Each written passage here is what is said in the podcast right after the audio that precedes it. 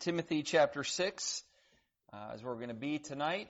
Uh, to to start with, we'll look at we're going to be looking at several scriptures as we uh, consider this idea again of financial prosperity.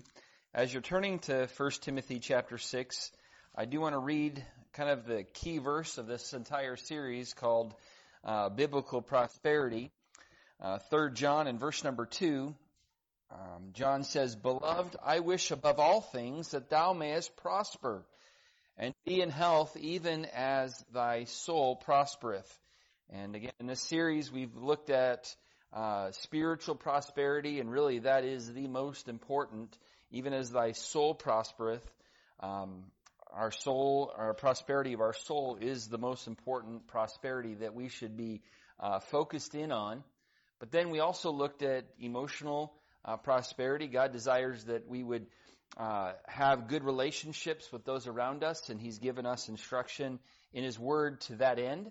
And uh, should we follow God's Word and, and His instructions in that, we'll see success in those uh, relationships. But when we stop following God's Word and do it our own way, that's where we mess up and get into trouble in our relationships with one another. And so we looked at that. We also uh, looked at physical prosperity, because um, it does say here in verse number two, it says that thou mayest prosper and be in health. And uh, certainly, God has given us some instruction as well in His Word regarding our physical well-being. And if we would take the time to uh, look at what God's Word has to say about that and then apply it, uh, it definitely would make a great difference in our physical well-being. Uh, but uh, when we kind of disregard all that and think that that's not important, uh, then a lot of times our health begins to pay the price. And so, um, and as we've looked at all of these, we've learned that they're all somewhat connected because the other. When we're not right with God, it's going to affect our relationship with other uh, other people. It's going to start affecting our health. And then we've been looking at financial prosperity as well. And when we're not right with God, it's going to affect our finances. Um, and when we're not right in our health, it's going to affect the other areas, and, and on and on it goes. So uh, all of these are important, uh, but I think if we were to say which one is most important, certainly our spiritual relationship with God is most important because then we'll be open to the other things in the Bible, um, the biblical principles regarding emotional prosperity and physical and financial prosperity. All right, that's kind of the uh, bringing us back up to speed on where we're at here. Uh, we looked a little bit last uh, last time, which was two weeks ago. Last week we didn't get to have church because it was a winter wonderland outside, and uh, it was a little bit sketchy. The roads were, and and so we didn't get to have church last week. But this is uh, we did want to finish this uh, message that we started two weeks ago, and uh, I wanted just to quickly go through some what we looked at last time, just very, very quickly. I'm going to zip through this, but we looked at some general Bible principles regarding money, just some basic uh, principles regarding what the Bible says about our finances. We mentioned first that remember that everything we have is ultimately from God and belongs to Him. And we are simply stewards of what God has given to us. And again, the idea is like, well, wait, I worked for this. I earned this money. Well, we need to think a little even higher than that because yes, you may have gone in and put in the hours and the work and the blood and the sweat and the tears to make that money. It was ultimately God who gave you the ability to do so in the first place. And uh, we looked at that verse in, in Deuteronomy that said that. Um, and then we mentioned, uh, secondly, to keep God first in your finances. And uh, that's going to get mentioned again tonight in a practical aspect. Um, but uh, to keep God first in your finances, of course, we could say keep God first, period, uh, in your life. Um, and that should affect every area of our life. Keep God first in your relationships. Keep God first in your entertainment. Keep God first in uh, in how you spend your time. Uh, keep God first in uh, you name it. Yes, keep God first. Preeminent in every area of our life. Uh, that's where he deserves to be. That's where he desires to be. All right, keep God first in our finances. Secondly, we or thirdly, we said, be diligent and work hard. Um, that is a Bible principle regarding money, uh, and we'll get to that in a little bit. uh, a little bit more at the end of the message here. But uh, be diligent, work hard. Fourthly, we mentioned don't trust in your money. And uh, 1 Timothy 6:17 uh, gives us that that reference there. Um, let me get there. You're already there. 6:17 says, "Charge them that are rich in this world that they be not high-minded, nor trust in uncertain riches, but in the living God, who giveth us richly all things to enjoy good. That they do good, uh, that they may uh, be rich in good works, ready to distribute, willing to communicate." And uh, we said, don't trust in your money. And uh, here in America, our currency all has, every one of them has the phrase, in money we trust. No, right? In God we trust. And uh, it's reminding us of 1 Timothy chapter 6, verse 17, to, to not trust in uh, the almighty dollar, because that almighty dollar isn't actually all that almighty. Uh, it has wings and says here in uh, Proverbs 23 verse 5, Wilt thou set thine eyes upon that which is not? For riches certainly make themselves wings. They fly away as an eagle toward heaven. And uh, money spends a lot easier than it is earned. All right? And uh, so, uh, don't trust in that. And, and of course, with the economy the way it is, I mean, well, we're the United States, the greatest country in the world, and our economy is awesome. Well, I just read an article or saw the headline uh, a week or two ago that said we just we just crossed the wonderful milestone of 30 trillion dollars in national debt. Yay. Aren't we so great as a nation? That's a scary thought because of course somebody's going to have to pay that back.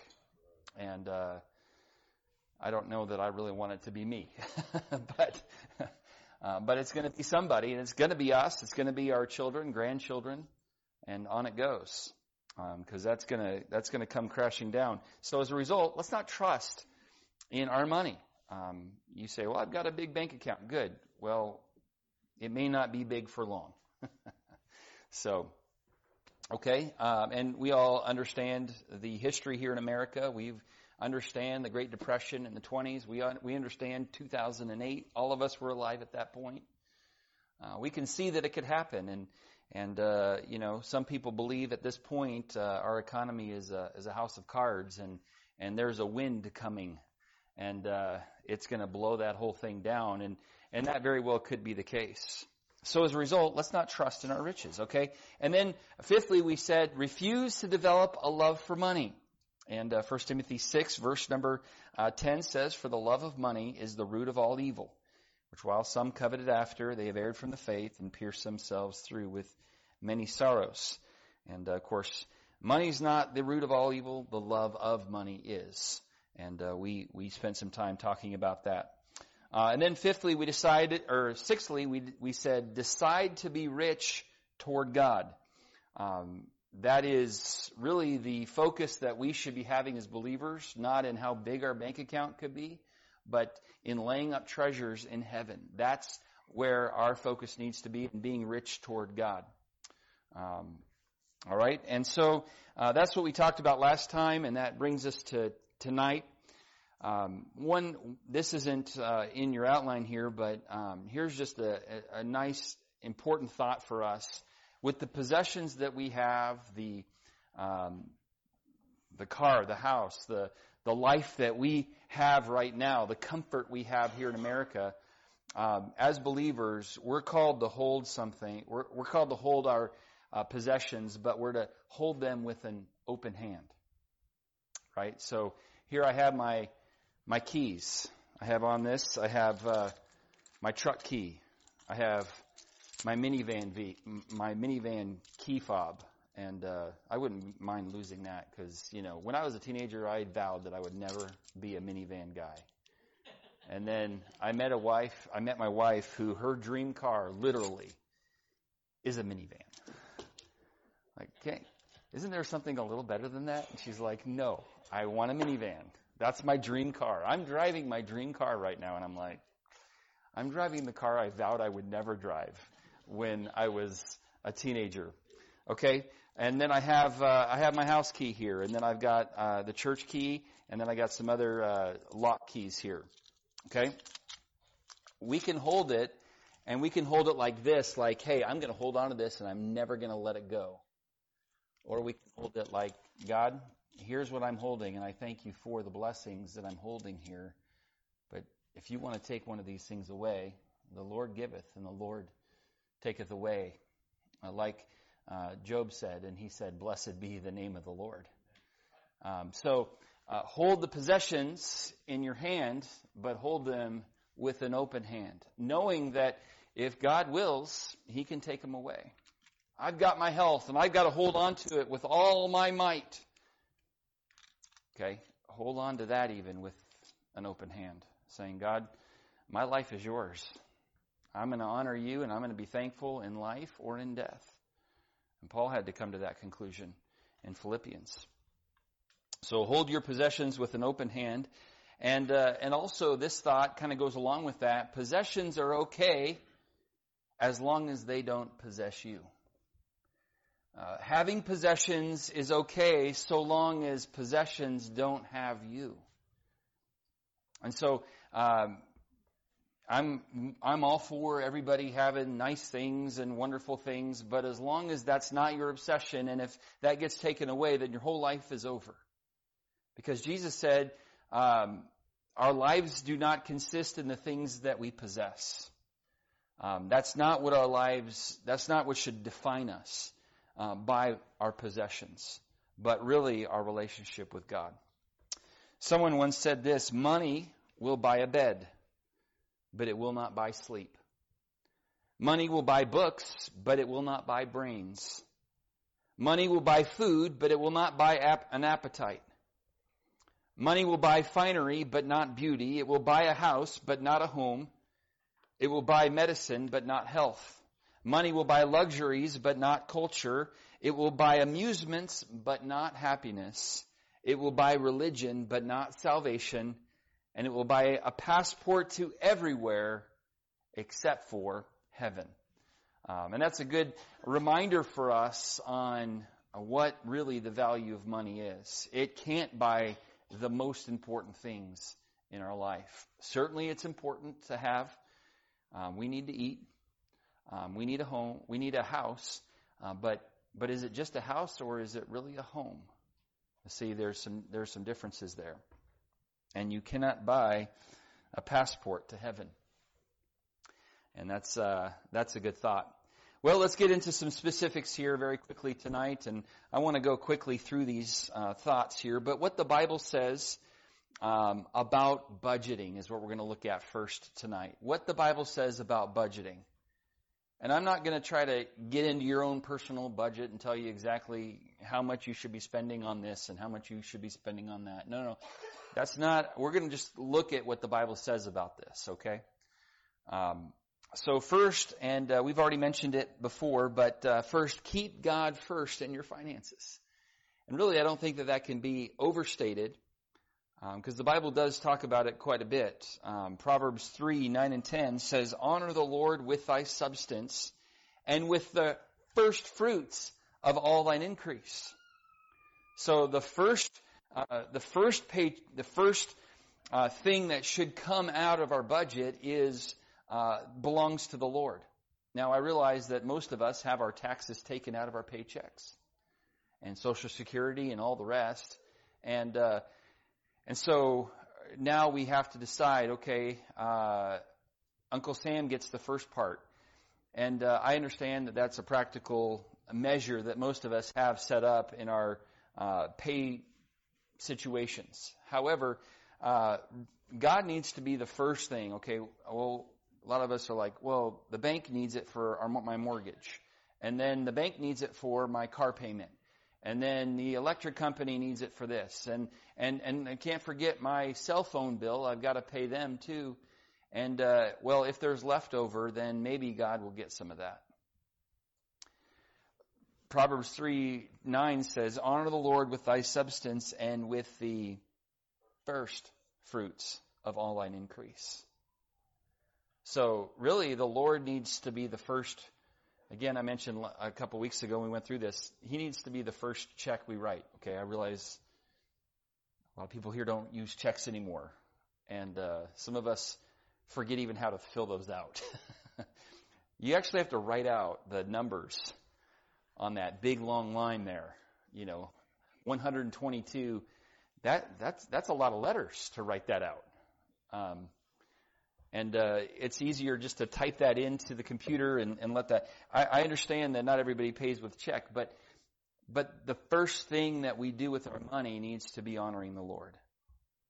And when we do, uh, verse 10 of that passage says, So shall thy barns be filled with plenty, and thy presses shall burst out with new wine.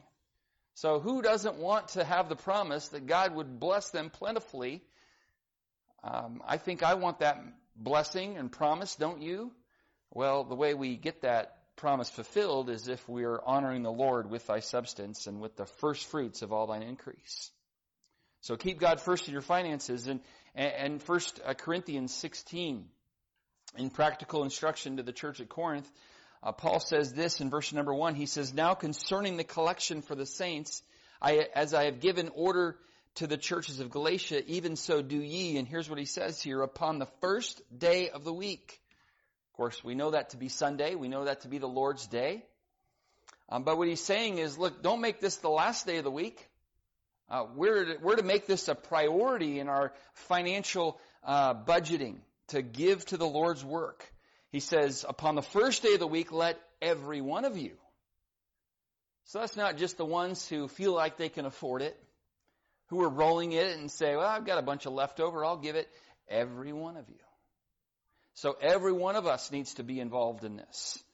Uh, not, this isn't just for the wealthy. This isn't just for those who uh, have extra. This is for every one of us. Let every one of you lay by him in store as God hath prospered him that there be no gatherings when I come.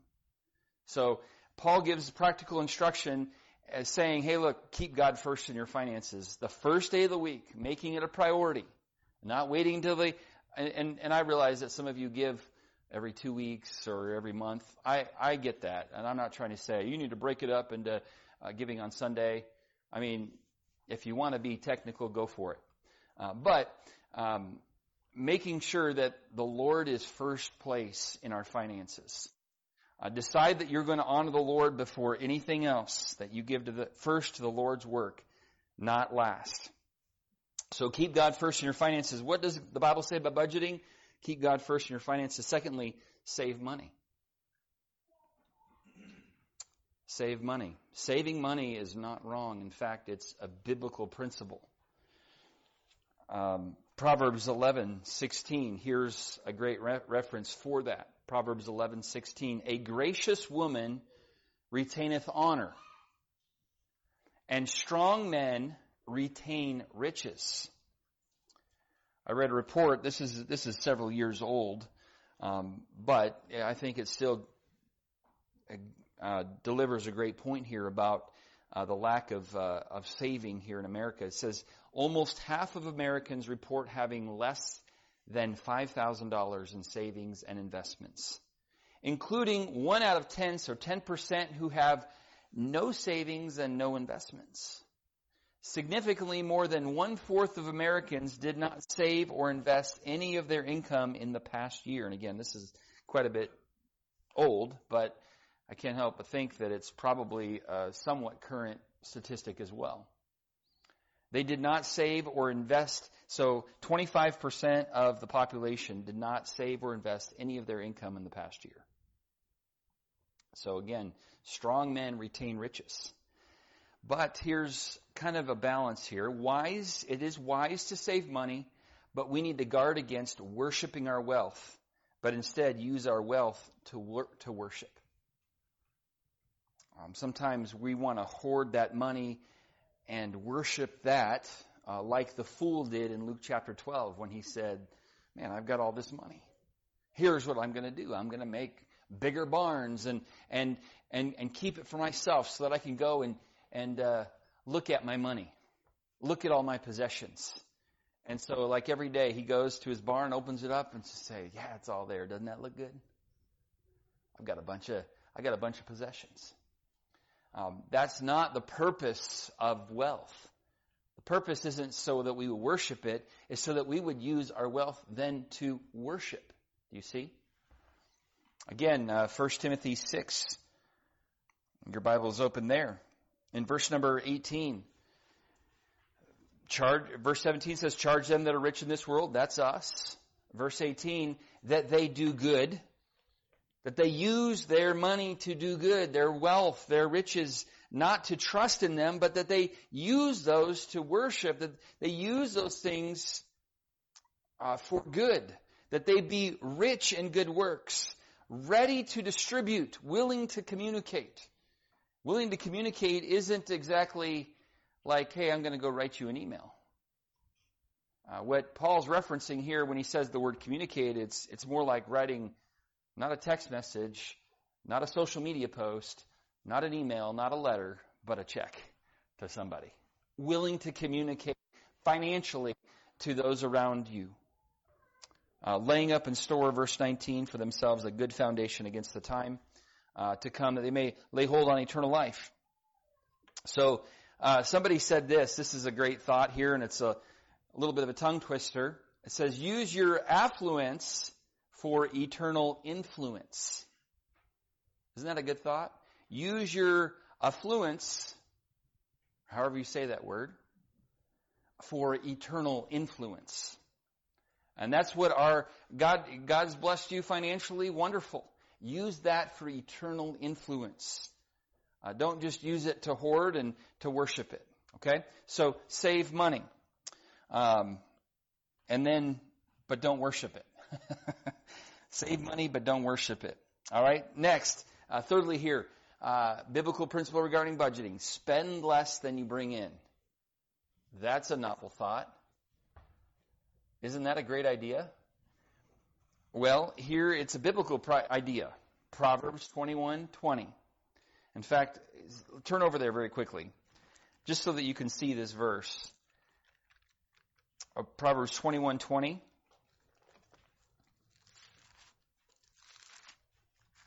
Hear some Bibles turning, but not, should, should be a little louder.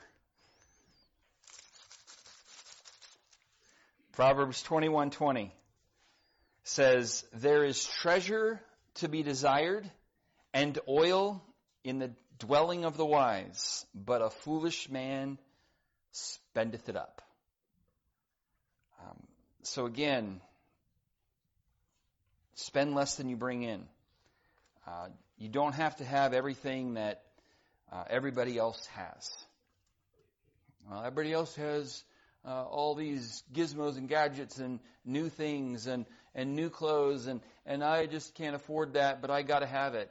It's not worth putting it on credit. It's not. Um, don't spend all that you make. Um, budget your money so that you are ending the month better than you earned.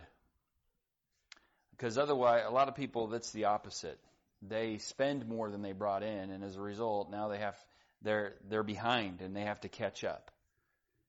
Somebody said, or here's uh, here's some research. Research indicates that most households tend to spend 10% more than their income, no matter what the income level is. so, well, I, I'm going to get a big raise, and that's going to uh, allow me then to, to, to save. And uh, most people end up increasing their standard of living whenever they get an increase of salary. But spend less than you bring in. Okay, so God's Word does talk about budgeting, but it also talks about giving. And I've already touched on it a little bit as we went through the saving part, but, um, but what the Bible says, secondly, here about giving.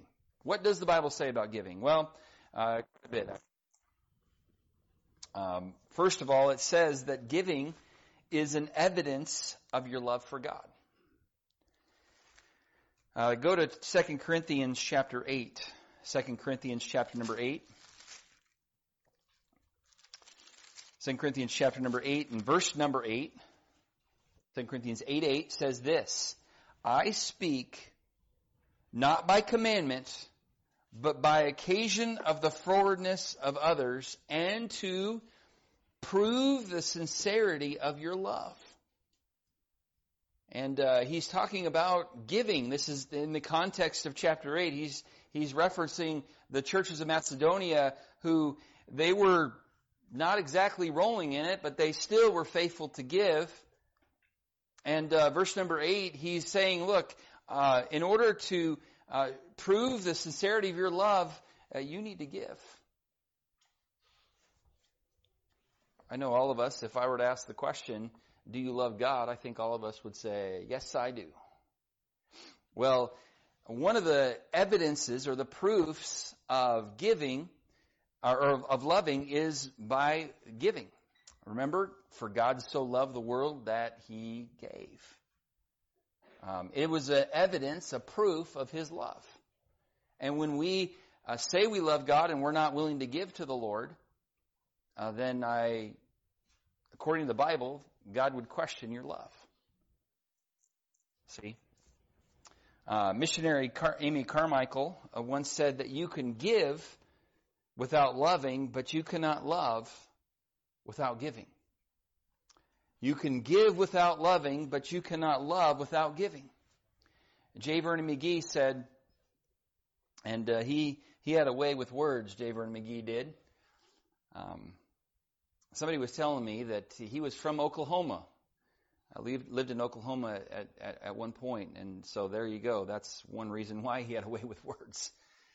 Um, he said this: "Don't tell me you're trusting God until you trust Him with your pocketbook." There you go, uh, Brother McGee. So giving is evidence of your love for God. And then, uh, secondly, here, uh, what God's Word says about giving give generously. 2 Corinthians 8, uh, again, in verse number 1 says, Moreover, brethren, we do to you, I'm sorry, we do you to wit of the grace of God bestowed upon the churches of Macedonia, how that in great trial of affliction, the abundance of their joy and their deep poverty abounded under the riches of their liberality. For to their power I bear record, yea, and beyond their power they were willing of themselves, praying us with much entreaty that we would receive the gift and take upon us the fellowship of the ministering to the saints. And this they did, not as we hoped, but first gave their own selves to the Lord and unto us by the will of God. So the, the, these churches in Macedonia, which were, I believe he was referring to the church at Philippi, that uh, they were not a well-to-do a church. Uh, their their bank account wasn't very big, but but they were generous people, and they said, you know what? We want to bless the apostle Paul along his journey. We want to be generous, and they they gave financially, but they also gave verse number five. They gave their own selves to the Lord. They were willing to give their time, their energy, themselves uh, to the work of God. According to a Gallup survey, almost half the total charitable contributions in the United States come from households with incomes of less than $30,000. Now, I imagine this is a little bit older of a stat, but still. I don't think most of us would say that $30,000 was, is an extremely high income. Um, and and here in, in Moore, Oklahoma, where the cost of living is is is less than it is in many parts of the country,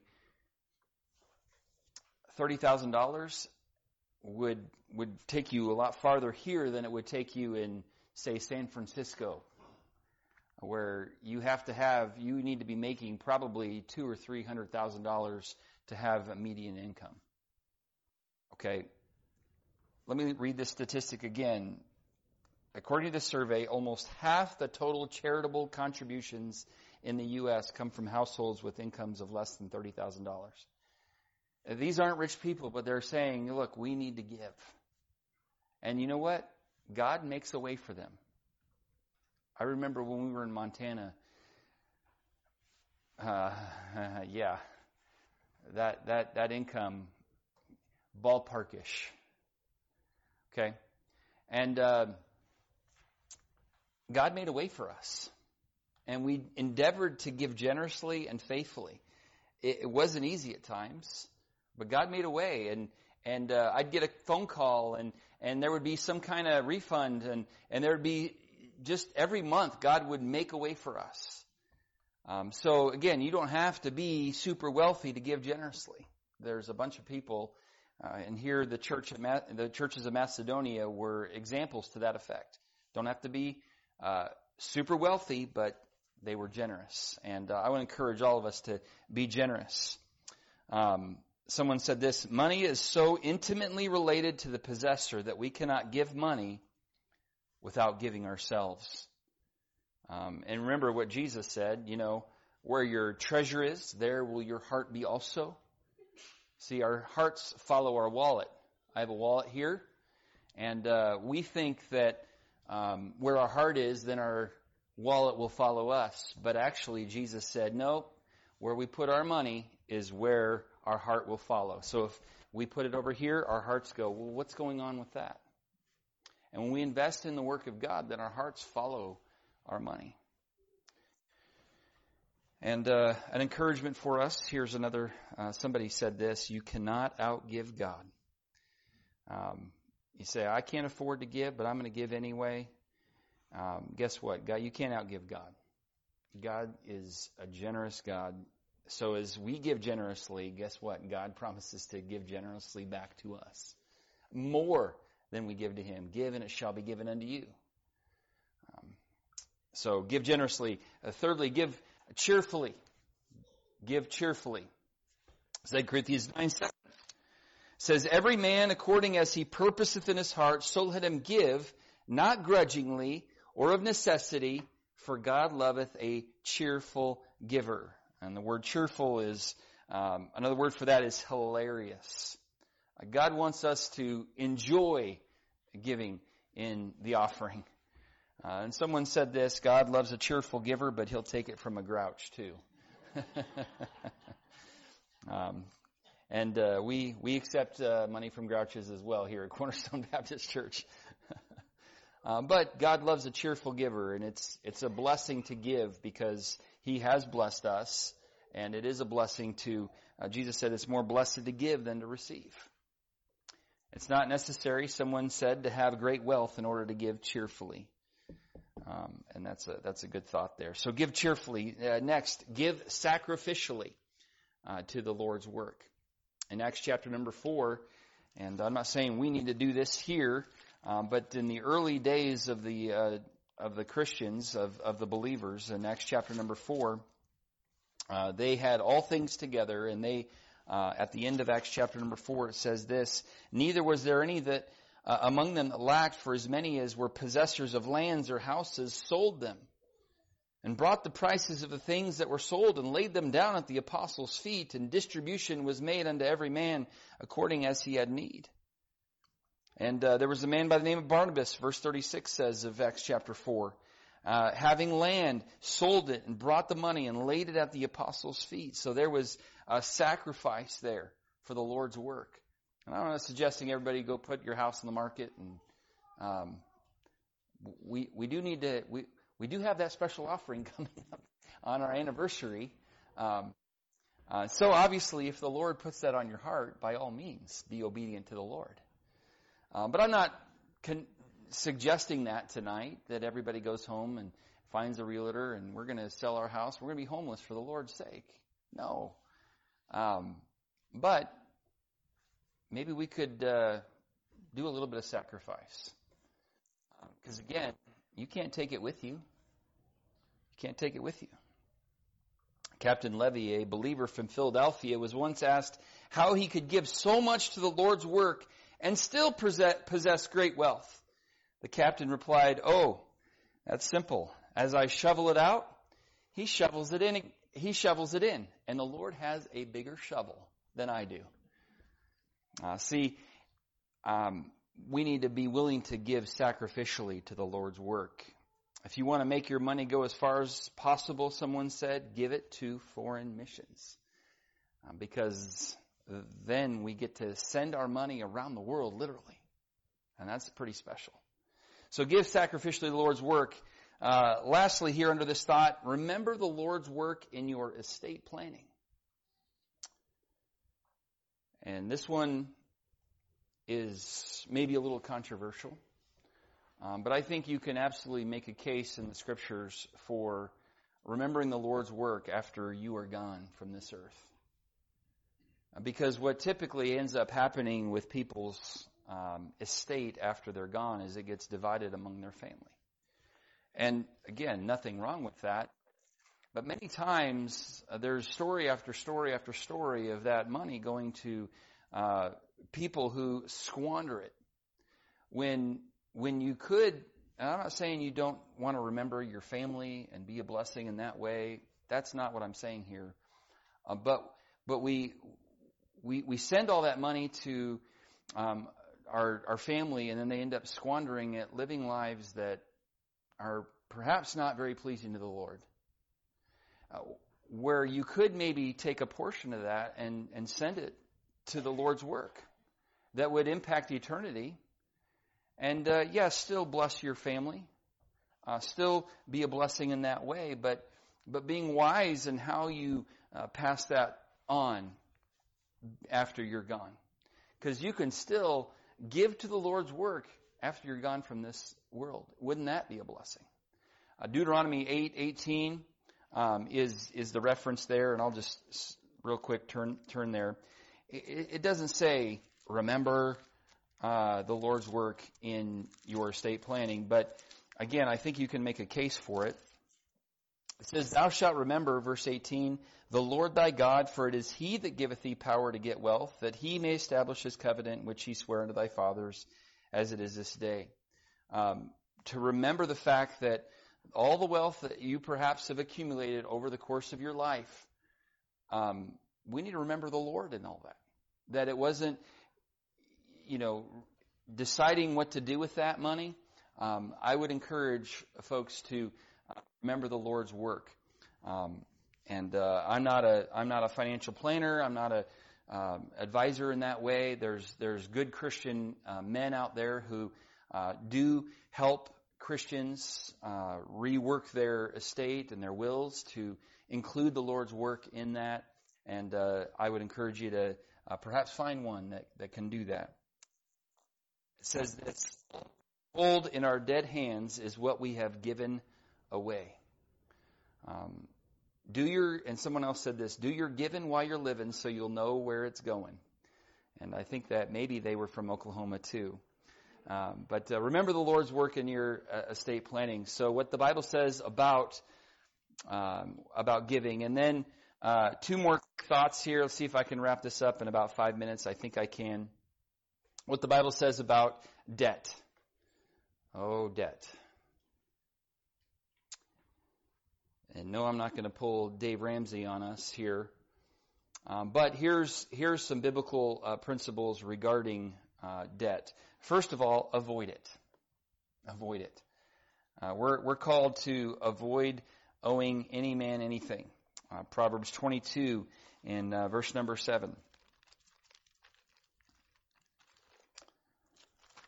Proverbs 22 7 says this: The rich ruleth over the poor and the borrower is servant to the lender. Um, we need to remember that, you know, you you borrow money, you be, you sign up for uh, slavery really to that lender, and uh, and I know that most of us, including myself, have um, a couple uh, banks that are my master. I mean, every month we have to pay a, our bank, uh, our mortgage payment and there is even a car payment for this minivan. Why did we do this again? So that I could get my wife her dream car. Um, but as soon as possible, we need to get rid of it, and, and it's best to avoid it altogether. Um, there's a couple other references here, but I, I don't want to take the time for that at the moment. Uh, I guess Deuteronomy 28:12 would be one that you can write down. Deuteronomy 28:12, and then Luke 14:28. Uh, someone said this: Often those who have trouble giving God 10% don't seem to have a problem giving 18% to MasterCharge or Mastercard. And uh, Larry Burkett said the average Christian pays more in interest than he gives to the Lord's work. In a church of 100 families, 37 will give zero to the Lord's work.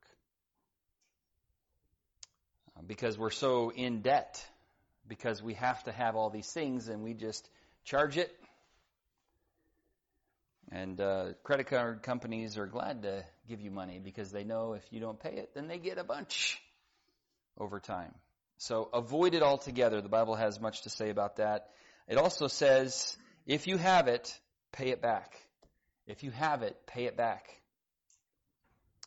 Ecclesiastes 5 4. When thou vowest a vow unto God, defer not to pay it, for he hath no pleasure in fools. Pay that which thou hast vowed. And every one of us, when we agreed to borrow money, uh, promised to pay it back, and we need to fulfill that promise. And then uh, Psalm 37:21 is another reference as well. Psalm 37:1. Uh, maybe I or 21. There it is. The wicked borroweth and payeth not again, but the right, righteous showeth mercy and giveth. Uh, so if you borrow and don't pay, uh, the Bible calls that uh, the Bible calls those who do that wicked. See, so pay it back if you have done that. And then uh, avoid co-signing is the is the third thought on this, and this one takes a little more explanation. Um, we may save that for a different time because I do want to just try to finish this and, and get to some prayer requests here. Um, but uh, avoid co-signing. Um, my my my dad did this for me twice in my life. Uh, once when I was um, a teenager, and uh, I bought I bought a Ford Ranger Sport pickup, uh, short bed, no, there was no room. It, it, there was no like extra cab or anything like that. There was no room to like recline your seat. It was like one degree you can recline it. uh, but my dad had to pay uh, co-sign for me because I had zero credit at the time. Um, and my dad was very nervous about it, and he gave me a very stern lecture about making sure that I make the payments every month, and uh, if if we don't, then it was uh, going to be uh, bad between he and I. Um, and then uh, the next time this happened as well um, was about three and a half years ago when we bought and sold our Montana home in eight days, and uh, that's a story for a different time. Um, but uh, my dad did that, and he was also nervous about that one too. Uh, and he was on the loan for less than two months, and uh, he was very thankful to be off the loan. But it can cause great problems uh, between uh, family members and friends, and uh, the Bible has a few things to say about it. Let me give you two references, and then we'll move on to the next thought. Proverbs 22, 26, and then Proverbs 17, 18. And uh, I would like to speak more about that at a different time because um, it, it's a it's an unwise thing to do. I know that sometimes as parents uh, you kind of get yanked into that and and uh, just go into it understanding why there's a warning. Uh, last thought here: what the Bible says about earning money. Uh, work hard for it. We've already mentioned that. Uh, secondly, and last thought here: avoid quick, get rich quick schemes. There we go. Uh, so uh, work hard for it, and then avoid get rich quick schemes. And uh, this, you know, as God's people, we don't need to be spending money on lottery tickets. Um, now, if you win the lottery and you tithe, then um, amen. Uh, but but but honestly, I, that that's not condoning it. Okay, that is not condoning it. Um, it it's it's gambling. And, uh, and we need to be very careful. God's Word has a lot to say about this too. And again, I'm out of time. These, quite a few verses, but, um, but yes, then we maybe we can do that re- remodeling project. um, stay away from uh, gambling, such as the lottery, such as going to the casinos. Um, we that's not the way that God's word has instructed us to get money. Um, he's uh, told us to work hard for it, and we already mentioned that a moment ago. Um, but here's here's just uh, here's a couple references. I, I, can't not do that after saying all that. Um, I got to balance it out with Scripture, okay? And uh, me and my big mouth. Um, Proverbs twenty eight twenty two. He that hasteth to be rich hath an evil eye, and considereth not that poverty shall come upon him. Now, that's stern. That's very stern. Um, and it goes back to loving money. It goes back to having a contented heart, and uh, and and so we need to avoid those get rich quick schemes and uh, all of that. All right, there's a lot more I wish I could say, but uh, again, we're out of time. So let's pray, and uh, and I better stay off my stay on my notes because uh, I get in trouble when I veer. Let's pray. Lord, thank you for your love for us. Thank you for your word that gives us practical instruction regarding our finances and our financial prosperity. Lord, uh, honestly, if, if uh, we would just take the time to go through and run these scriptures and apply them to our financial life, uh, Lord, we would be financially way better off. If we would learn to save money, if we would learn to s- spend less than we make uh, every month, if we would learn to give if we would learn to uh, stay away from those get rich quick schemes and and uh, to be diligent in our work and to have a contented life and to avoid debt. And Lord, I pray that uh, if we do that, we're, we're in a much better place financially than, uh, than, than we probably would be if we uh, totally neglected your word. So, Lord, I pray that you'd help us to be wise um, and to manage the money, to be good stewards of the money that you have blessed us with, and to help us to apply these things and to be doers now of the Word of God uh, as we consider our finances. In Jesus' name, amen.